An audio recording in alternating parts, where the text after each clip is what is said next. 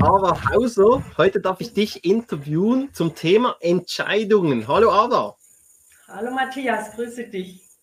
Ava, ich habe gehört, du bist Psychotherapeutin oder Heilpraktikerin. Erzähl mal kurz, wer bist du? wer bin ich? Ich bin ein Mensch mit 60 Jahren Erfahrung im Entscheidungen treffen, würde ich jetzt mal sagen. Beruflich gesehen bin ich seit knapp 30 Jahren unterwegs, Menschen zu helfen. Ich habe einen therapeutischen Hintergrund. Was ich mache, ist allerdings in der Branche Coaching zu Hause.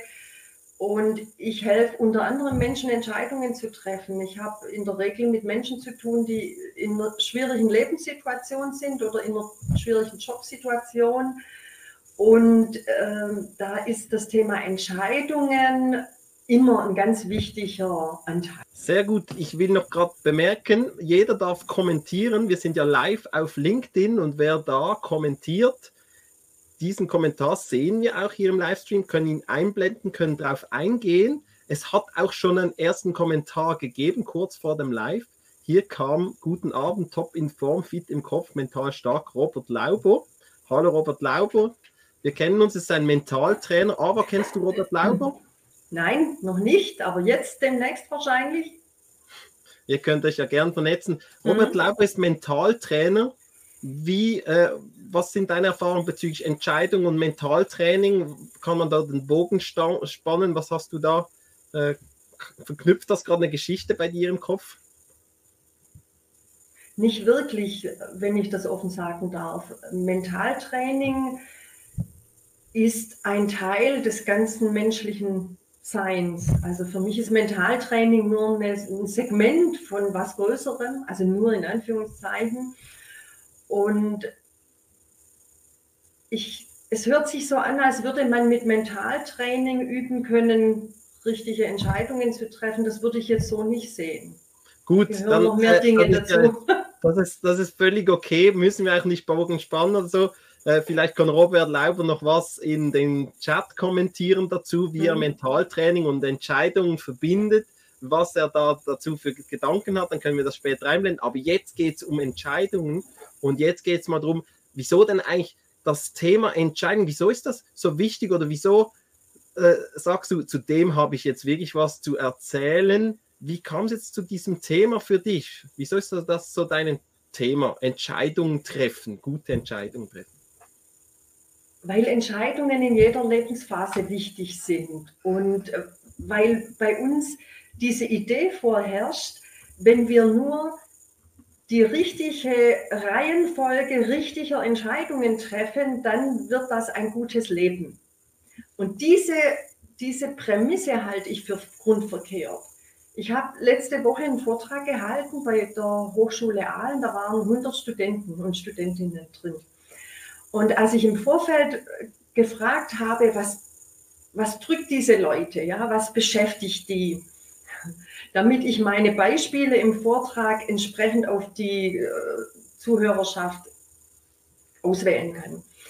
Dann kam, dass die alle Wahnsinnsstress haben mit Entscheidungen, weil sie jetzt Entscheidungen treffen müssen, die sich auf ihre Zukunft auswirken. Ja, Jobentscheidung, soll ich da, wo ich Werkstudent bin, auch äh, dann nachher eine Stelle antreten? Äh, soll ich dieses Studium abschließen oder wechseln? Also eine Vielzahl von Entscheidungen und das stand wie so eine große, gefährliche Wand vor diesen Menschen. Und in der Rückschau möchte ich sagen, ein erfolgreiches oder schönes, sinnerfülltes Leben hat nichts mit richtigen Entscheidungen zu tun. Entscheidungen sind, das ist kein Damoklesschwert, das über mir hängt, sondern eine Entscheidung ist etwas, was Weichen stellt, mich aber genauso auf einer Schiene festnageln kann oder eben dazu führt, dass ich beweglich bleibe und Dinge erfahre, kennenlerne, die ich sonst nicht erfahren und kennengelernt hätte. Stehst du denn jetzt zum Thema schlechte Entscheidungen? Gibt es schlechte Entscheidungen? Nein, Aus meiner Sicht gibt es keine schlechten Entscheidungen. Ich finde es befreiend, sich mal klarzumachen, dass es nicht die Frage ist, ob ich jetzt richtig oder falsch entscheide. Das ist ja schon in sich unlogisch, ja. Also wenn ich wüsste, was, was falsch ist, würde ich mich ja dafür gar nicht mehr entscheiden, ja. Eine Entscheidung ist einfach eine Richtungsänderung. Und sich davon frei zu machen, dass es richtige und falsche Entscheidungen gibt, gibt mir persönlich, also es war für mich so ein Augenöffner, mehr Raum. Äh, wenn die Entscheidung in eine Richtung führt, in der es mir nicht gefällt, entscheide ich neu. Ja? Und Entscheidungen sind in dem Sinne auch Momente, in denen ich nochmal mich auf meine Ressourcen besinne. Was steht mir denn zur Verfügung für meine Entscheidung? Und das sind auch nicht nur Ressourcen da draußen in, in, in, Form von Informationen, das sind auch innere Ressourcen. Und das ist so mein Gebiet. Ja. Die Menschen, mit denen ich arbeite, die sich mit Entscheidungen schwer tun, die haben oft so wenig Verbindung zu ihren inneren Ressourcen. Die suchen immer Sicherheit da draußen. Ja? Sicherheit eben in Form von Information, Fakten und auf der Basis dann eine richtige Entscheidung treffen. So funktioniert Leben aber nicht. Was ist der Unterschied zwischen Ressourcen und Erfahrungen? Eine Ressource ist bestimmt darüber, wie ich mit einer Erfahrung umgehe. Ja? wenn ich, ich mache mal ein Beispiel. Ich habe innerhalb von fünf Minuten beschlossen, damals, dass ich mein Studium hinschmeiße. Es war wirklich eine Hauruck-Entscheidung. Die kam tief aus meinem Inneren, die war da und dann habe ich gesagt, ja, und jetzt packe ich meinen Koffer und fahre nach Hause. Das war nicht rational überlegt. Ich habe diese Entscheidung nie bereut. Ich habe lang darüber nachgedacht, was gewesen wäre, wenn ich mich anders entschieden hätte. Aber bereut habe ich sie nicht. Weil eine Ressource von mir ist, mit dem, was, mit den Bällen, die mir das Leben zuspielt, umgehen zu können, umgehen zu wollen. Also ich hm, habe die Ressource, ich bin entscheidungsfreudig, ist nicht jeder Mensch, Mensch ist so. Ich habe den Mut auch, meinen Weg zu verändern ich habe den Mut, meine Meinung zu verändern. Das sind Ressourcen. Okay. Ich, ich, es erinnert mich gerade an ein Buch, ich muss es kurz holen. Da habe ich ganz etwas Cooles gelesen. Tony Robbins, große, mhm. ähm, wie aus kleinen Veränderungen große Unterschiede werden. Das hat mich gerade an ein, einen kurzen Ausschnitt. Achtung, Erfolg ist das Ergebnis richtiger Entscheidungen. Mhm. Achtung, richtige Entscheidungen sind das Ergebnis von Erfahrung. Und Achtung, und Erfahrung ist das Ergebnis falscher Entscheidungen. Passt doch. ich es sagenhaft. Ja, ja. also ich könnte das, das Buch nicht. Ja. ja. Das war mir jetzt neu, aber äh, finde ich sehr klasse, weil diese Angst, ja, die Menschen, die sind gelähmt, die sind erstarrt in ihrer Entscheidungsunfähigkeit. Ja, und das schließt Leben aus. Leben ist permanent in Bewegung. Ob ich mich jetzt dem mitbewege oder nicht, wenn ich vor lauter Angst eine Entscheidung zu treffen gelähmt bin, bewegt mich das Leben sowieso weiter, ja, ob ich das will oder nicht. Also können, dann doch lieber aktiv. Können wir sagen, falsche Entscheidungen sind gute Entscheidungen oder auch gute Entscheidungen? weil sie einfach dazugehören. Können, können wir das sagen oder wie würdest du das einordnen oder formulieren? Ich muss da ja sagen, wenn ich sage, es gibt keine richtigen und falschen Entscheidungen. Falsche, lass mich noch mal ein ganz persönliches Beispiel machen. Gerne. Ich habe geheiratet, ganz jung mit 21, man glaubt es kaum. Und ich auch. Habe zwei traumhafte Kinder, zwei wirklich tolle Menschen, die sind inzwischen ziemlich erwachsen. Ähm, habe mich scheiden lassen. Jetzt könnte man sagen, das war eine falsche Entscheidung.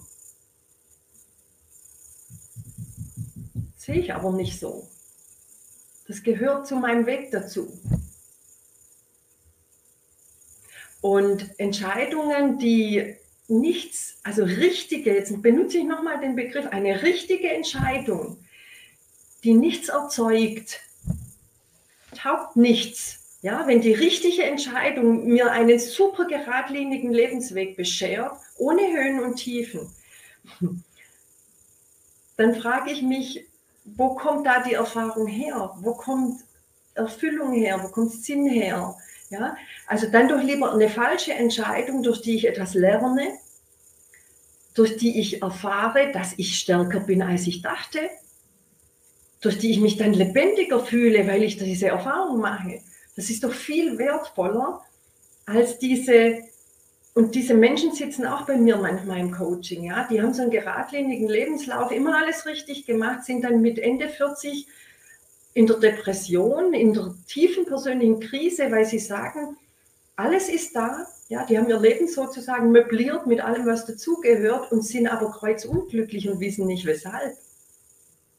Offensichtlich hat diesen Menschen die richtigen, also das, die Fähigkeit, richtige Entscheidungen zu treffen, nicht geholfen. Also es tönt nach Angstthematik auch. Also irgendwie auch? Entscheidung und Angst, Ängste. Äh, Leute, die Angst haben, die treffen wahrscheinlich weniger oft Entscheidungen. Oder wie siehst du das Wort Angst oder das Thema Angst in dieser ganzen Entscheidungsthematik? Angst ist ein großer Motivator. Tatsächlich. Also Kostiv, wir okay. alle, ja, also du, wir treffen Entscheidungen aus Angst oder aus Liebe.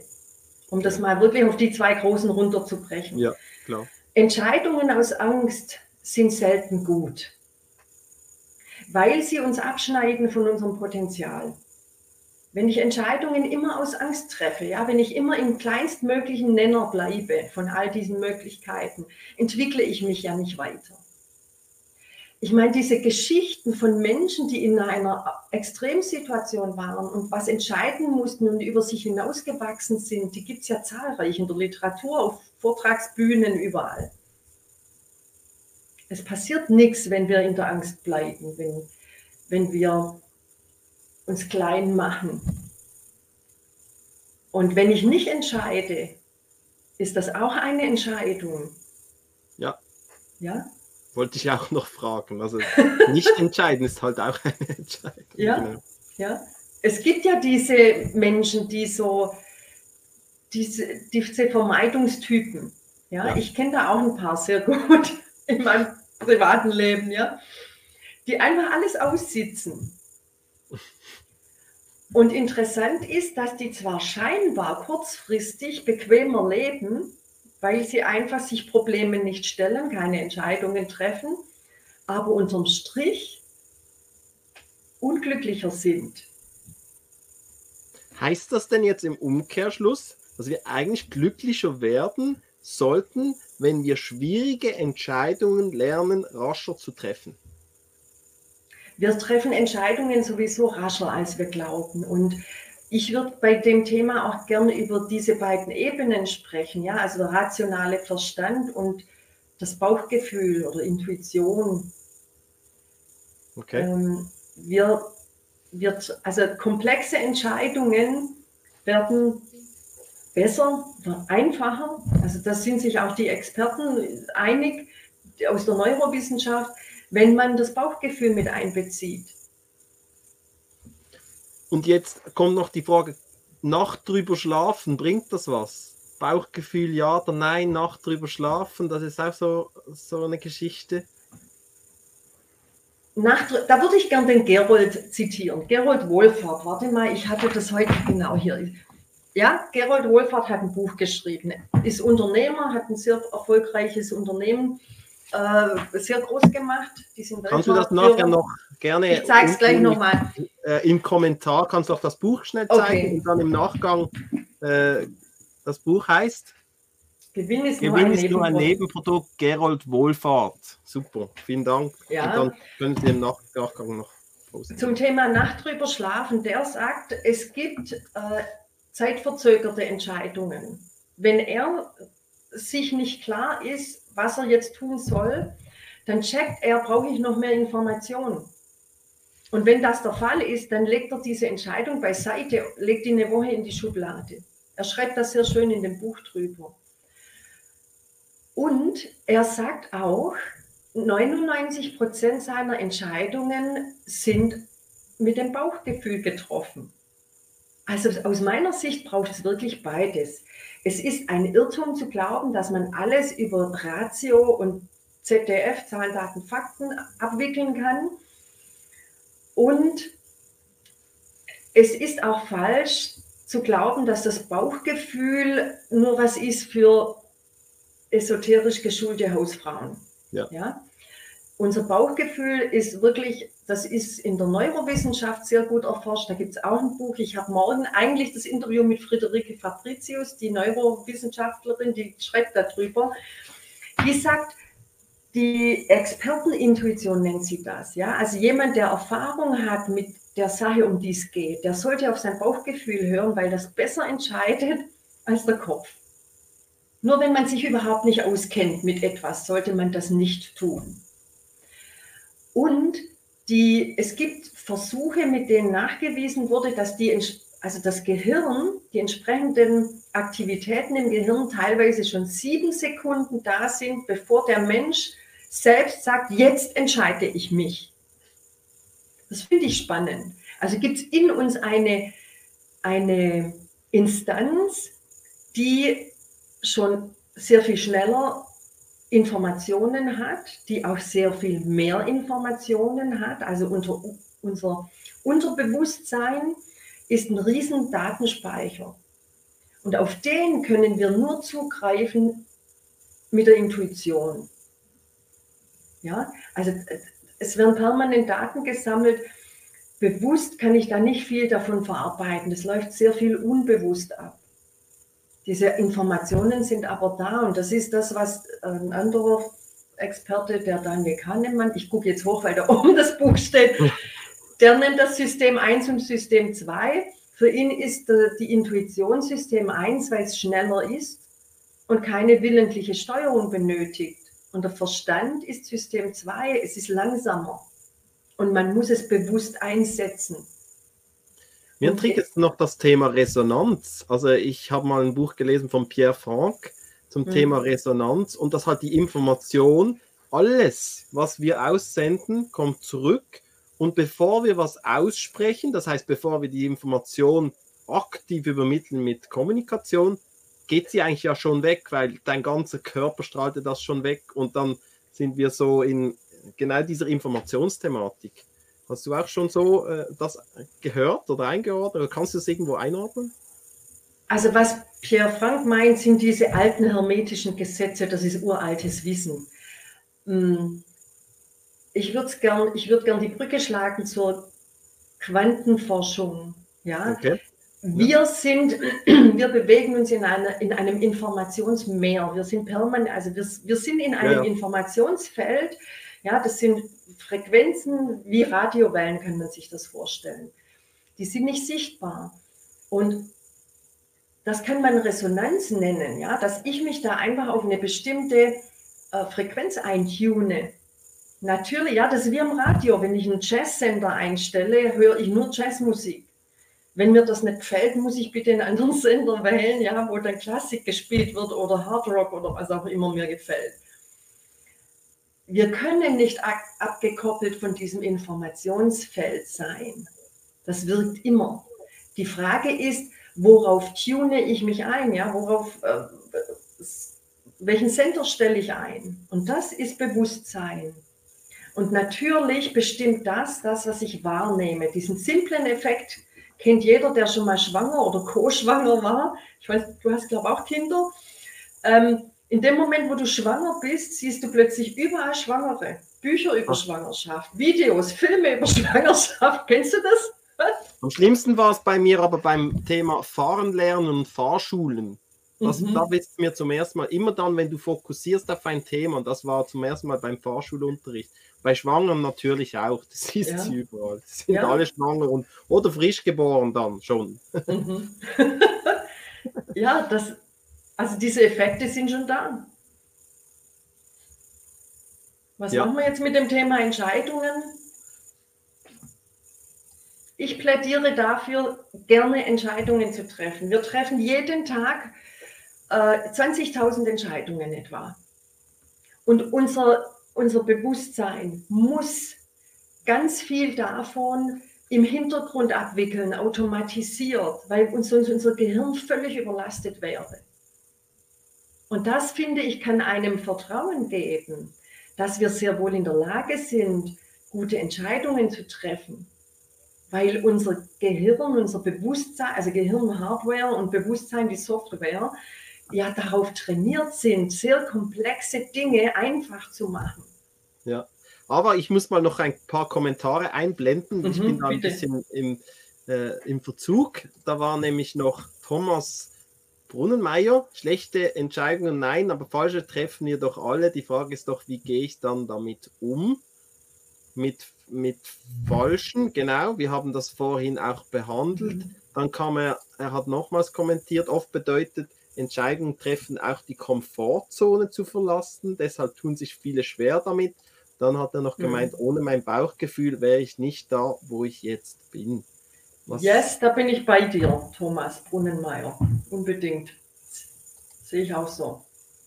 Genau, und dann gab es noch die Antwort vom Mentaltrainer. Ja, die Entscheidungen sind beim Mentalen auf der Grundlage wie ein Fundament zu sehen, wie ich mit Selbstvertrauen die Entscheidungsprozesse unterstütze und auch bereit bin, Risiken einzugehen.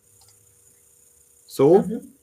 dunkelt mich, ja. Und meine Frage war ja so, ist das irgendwie, aber Fundament ist mental und dann Entscheidung ist aber nachher eigentlich komplett unabhängig. Haben wir so festgehalten, oder? Die Frage ist vielleicht, wie definiere ich mental?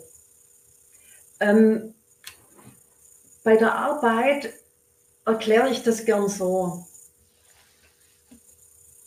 Kopf, Herz und Bauch. Ja, das sind so diese drei Ebenen. Zum, zu mir kommen oft also eher Kopfmenschen, ja. die dann irgendeine Sorge haben oder eine Herausforderung. Und oft entstehen die dadurch, dass die versuchen, alles mit dem Kopf, mit der Ratio, mit dem analytischen Verstand zu machen. Und das funktioniert nicht gut. Also in gewissen Bereichen funktioniert das gar nicht. Das heißt nicht, dass das schlecht ist, sondern äh, die haben wenig Zugang zu ihrem Bauchgefühl, ja, zum Bauch. Und dann gibt es noch das Herz, das ist für mich so der Vermittler zwischen, zwischen den beiden.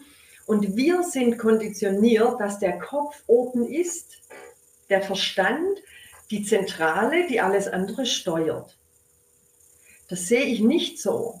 Ich möchte die flachlegen, ja, also Kopf, Herz, Bauch flachlegen, dann sind die auf Augenhöhe.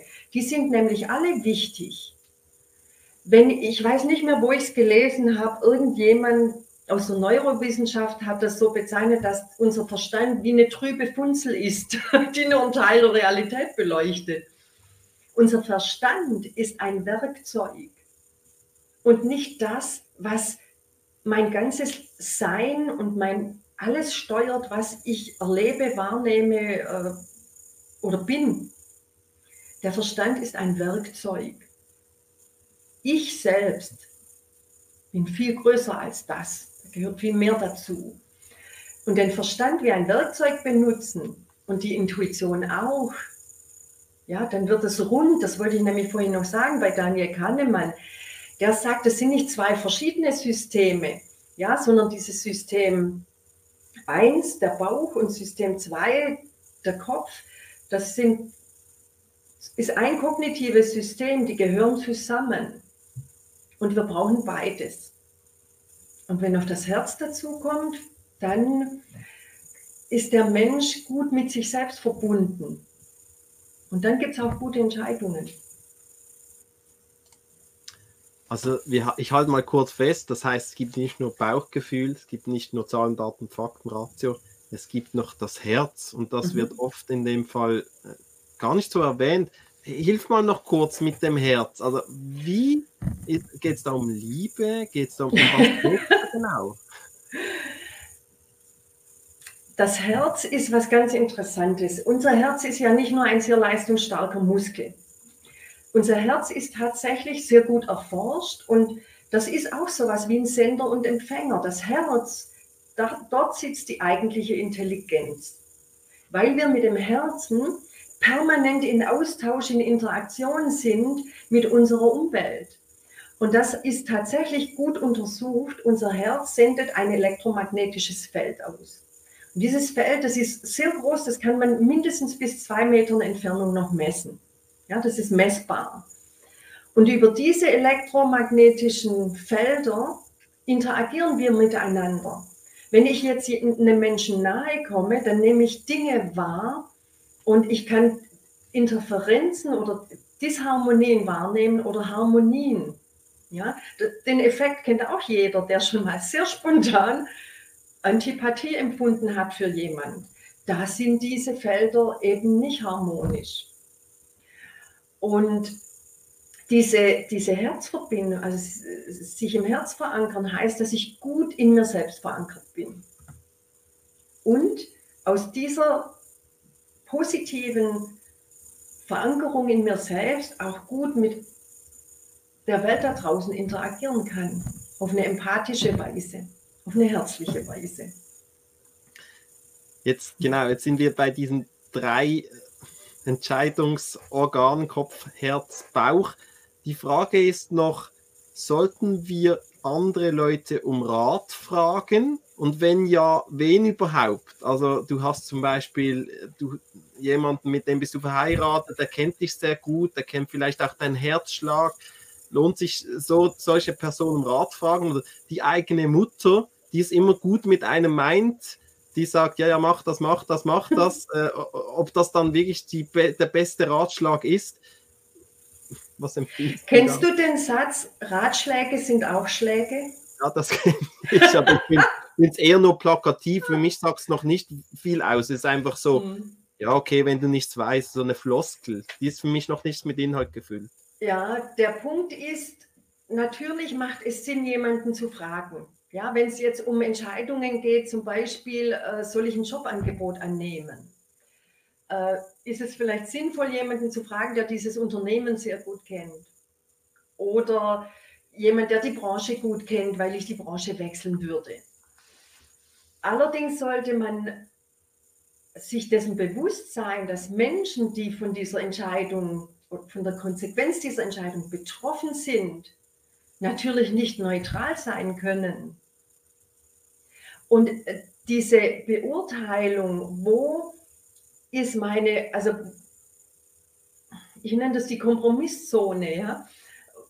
Wir sind ja keine Insel. Wir sind ja mit anderen vernetzt. Jetzt, wenn ich entscheide, ein Jobangebot anzunehmen, dann hat das Auswirkungen auf meinen Ehemann und die Kinder, weil die vielleicht die Schule wechseln müssen, wenn wir umziehen und so weiter. Ähm, dazu sollte man einfach sehr klar seine eigenen Bedürfnisse kennen andere fragen, weil ich mich nicht zu entscheiden traue, ist kein guter Tipp.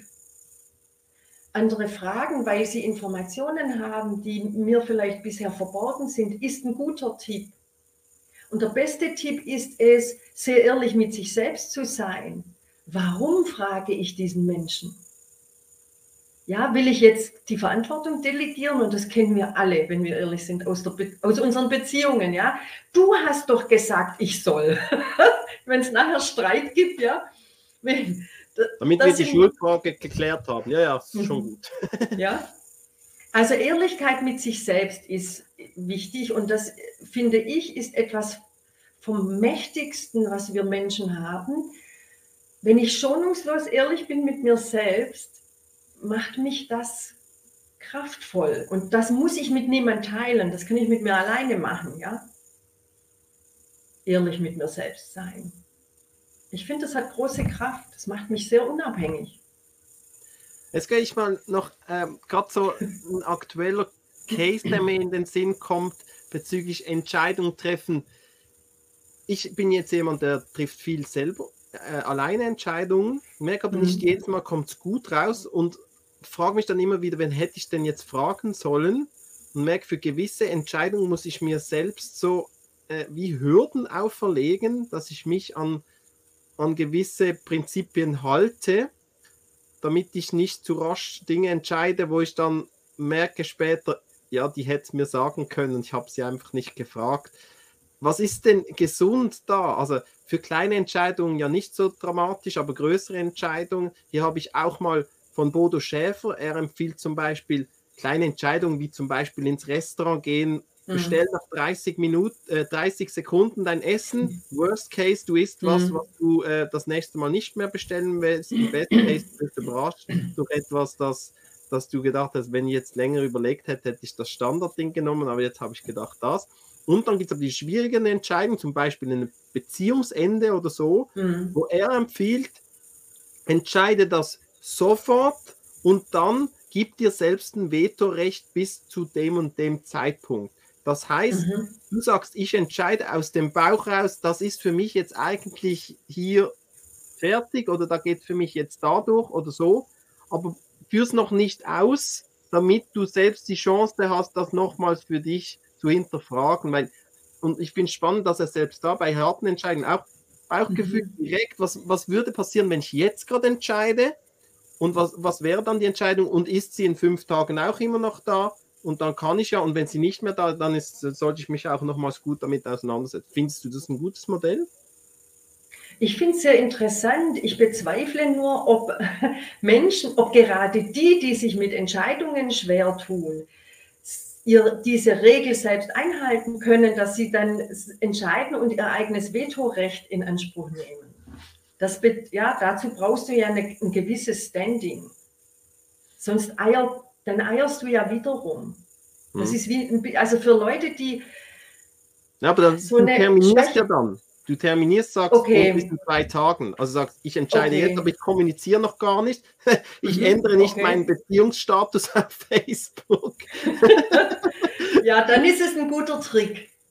Also Entscheidungen äh, haben immer mit Frieden zu tun, mit innerem Frieden. Also wenn wir jetzt mal von großen und komplexen Entscheidungen ausgehen, was macht das mit meinem inneren Frieden?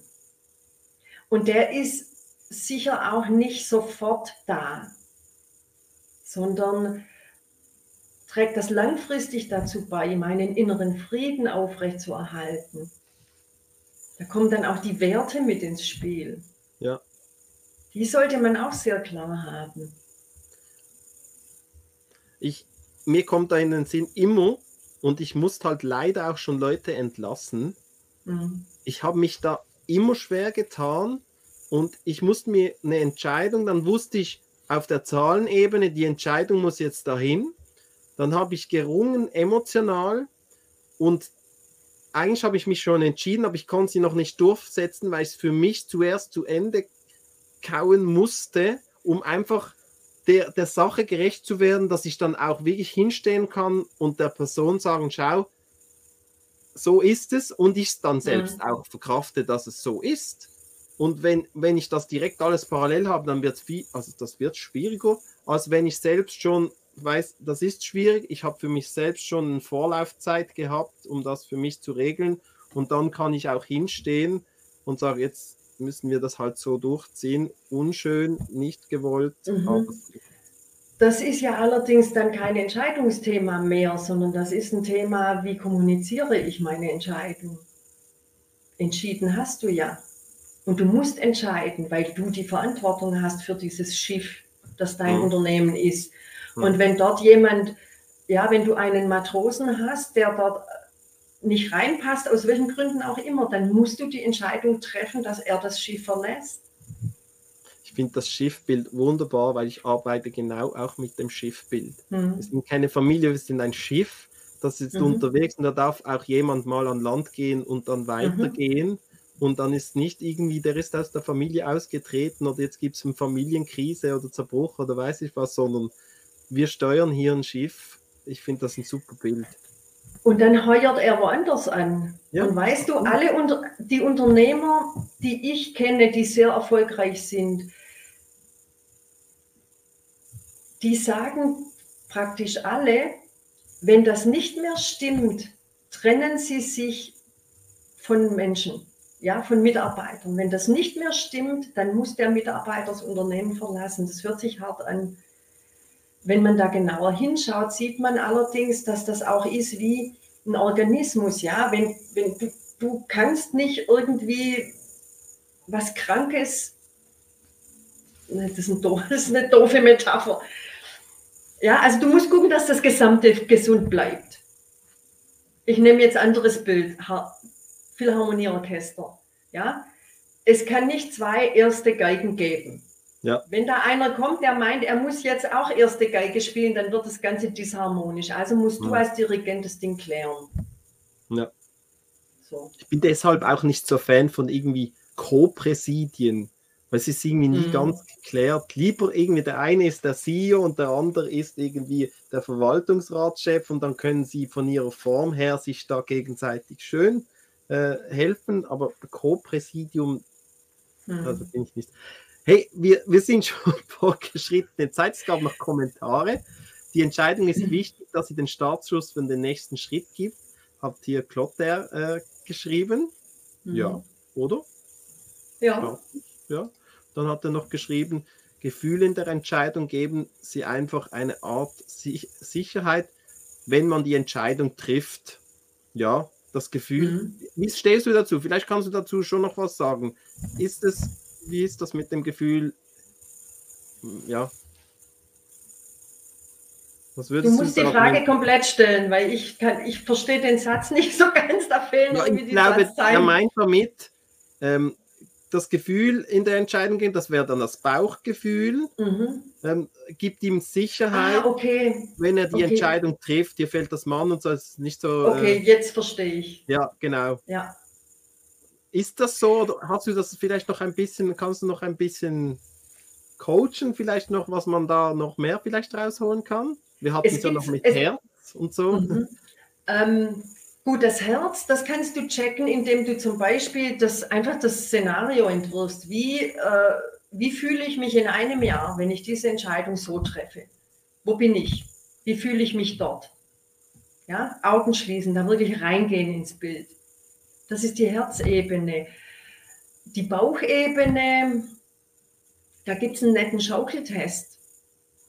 Ja. Also ich weiß nicht, wie viele Leute jetzt hier was von äh, kinesiologischem Muskeltest schon mal gehört haben. Wie geht der? Uns, unser Körper spricht ja. Also unser Körper ist ja ein Feedback-System. Mhm. Äh, das mit uns spricht, wenn wir zuhören wollen. Und es gibt, es gibt ähm, einen ganz einfachen Test, den jeder für sich selbst machen kann.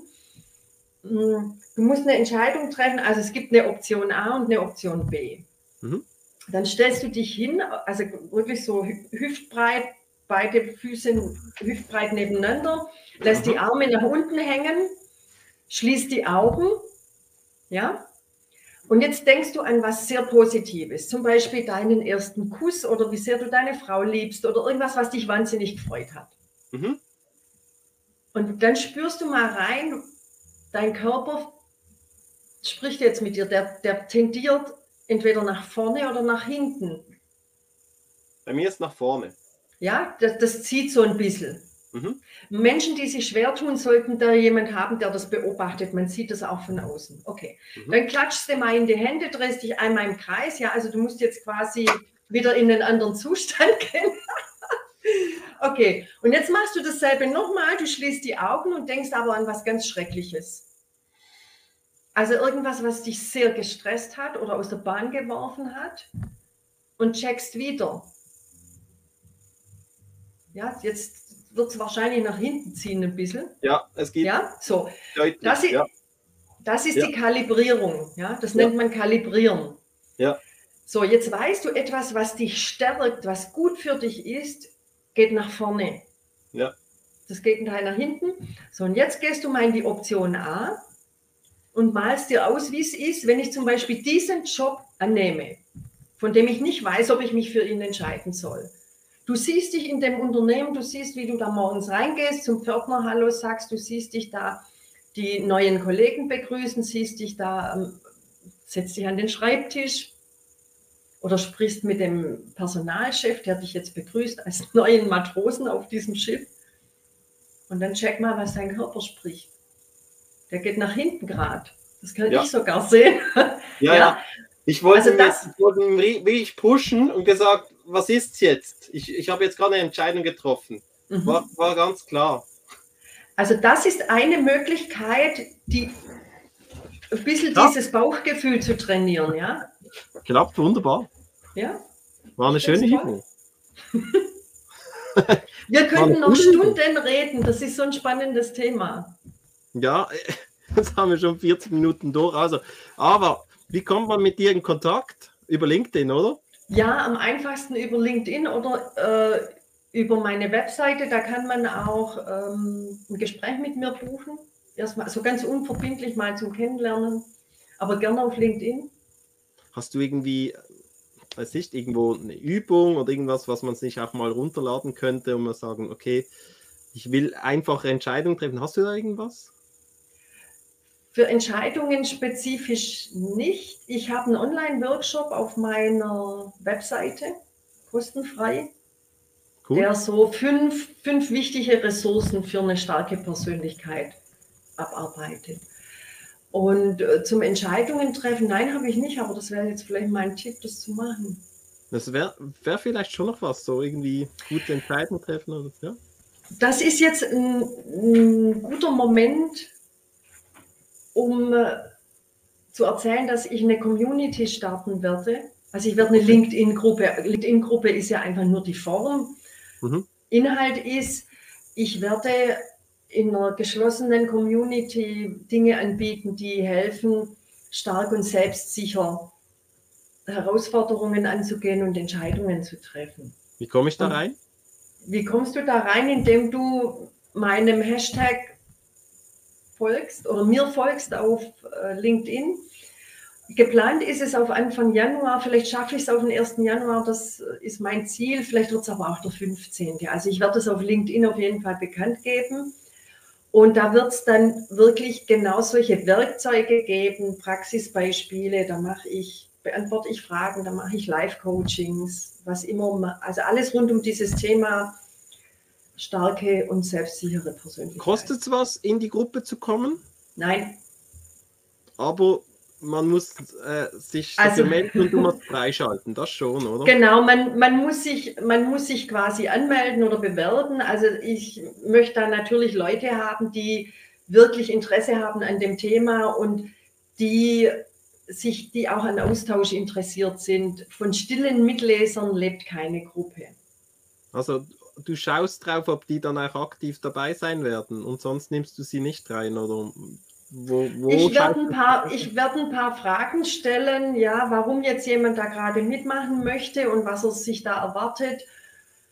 Und das heißt jetzt nicht, dass jemand dort äh, ständig über sich selbst erzählen muss, aber es ist natürlich schön, wenn man Live-Beispiele hat, ja, und konkrete Fragen aus konkreten Lebenssituationen und anhand von dem dann miteinander wachsen kann, miteinander Dinge entwickeln kann, Werkzeuge nutzen, Dinge was ausprobieren.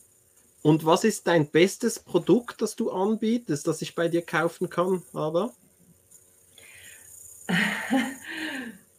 Ich habe im Grunde nur ein Produkt, das es in zwei Varianten gibt. Also ich coache Menschen, die unter Druck sind, die in einer Situation sind, jetzt entweder weil sie führen und dort Herausforderungen haben oder weil sie in einer persönlichen, privaten Drucksituation sind.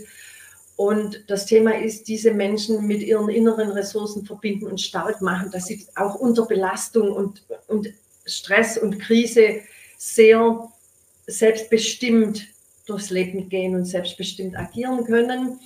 Und ich habe ein neues Produkt, das ist tatsächlich so, das ist so eine Art Schnelltraining. Da geht es darum, ein konkretes Problem selbstsicher schnell zu lösen.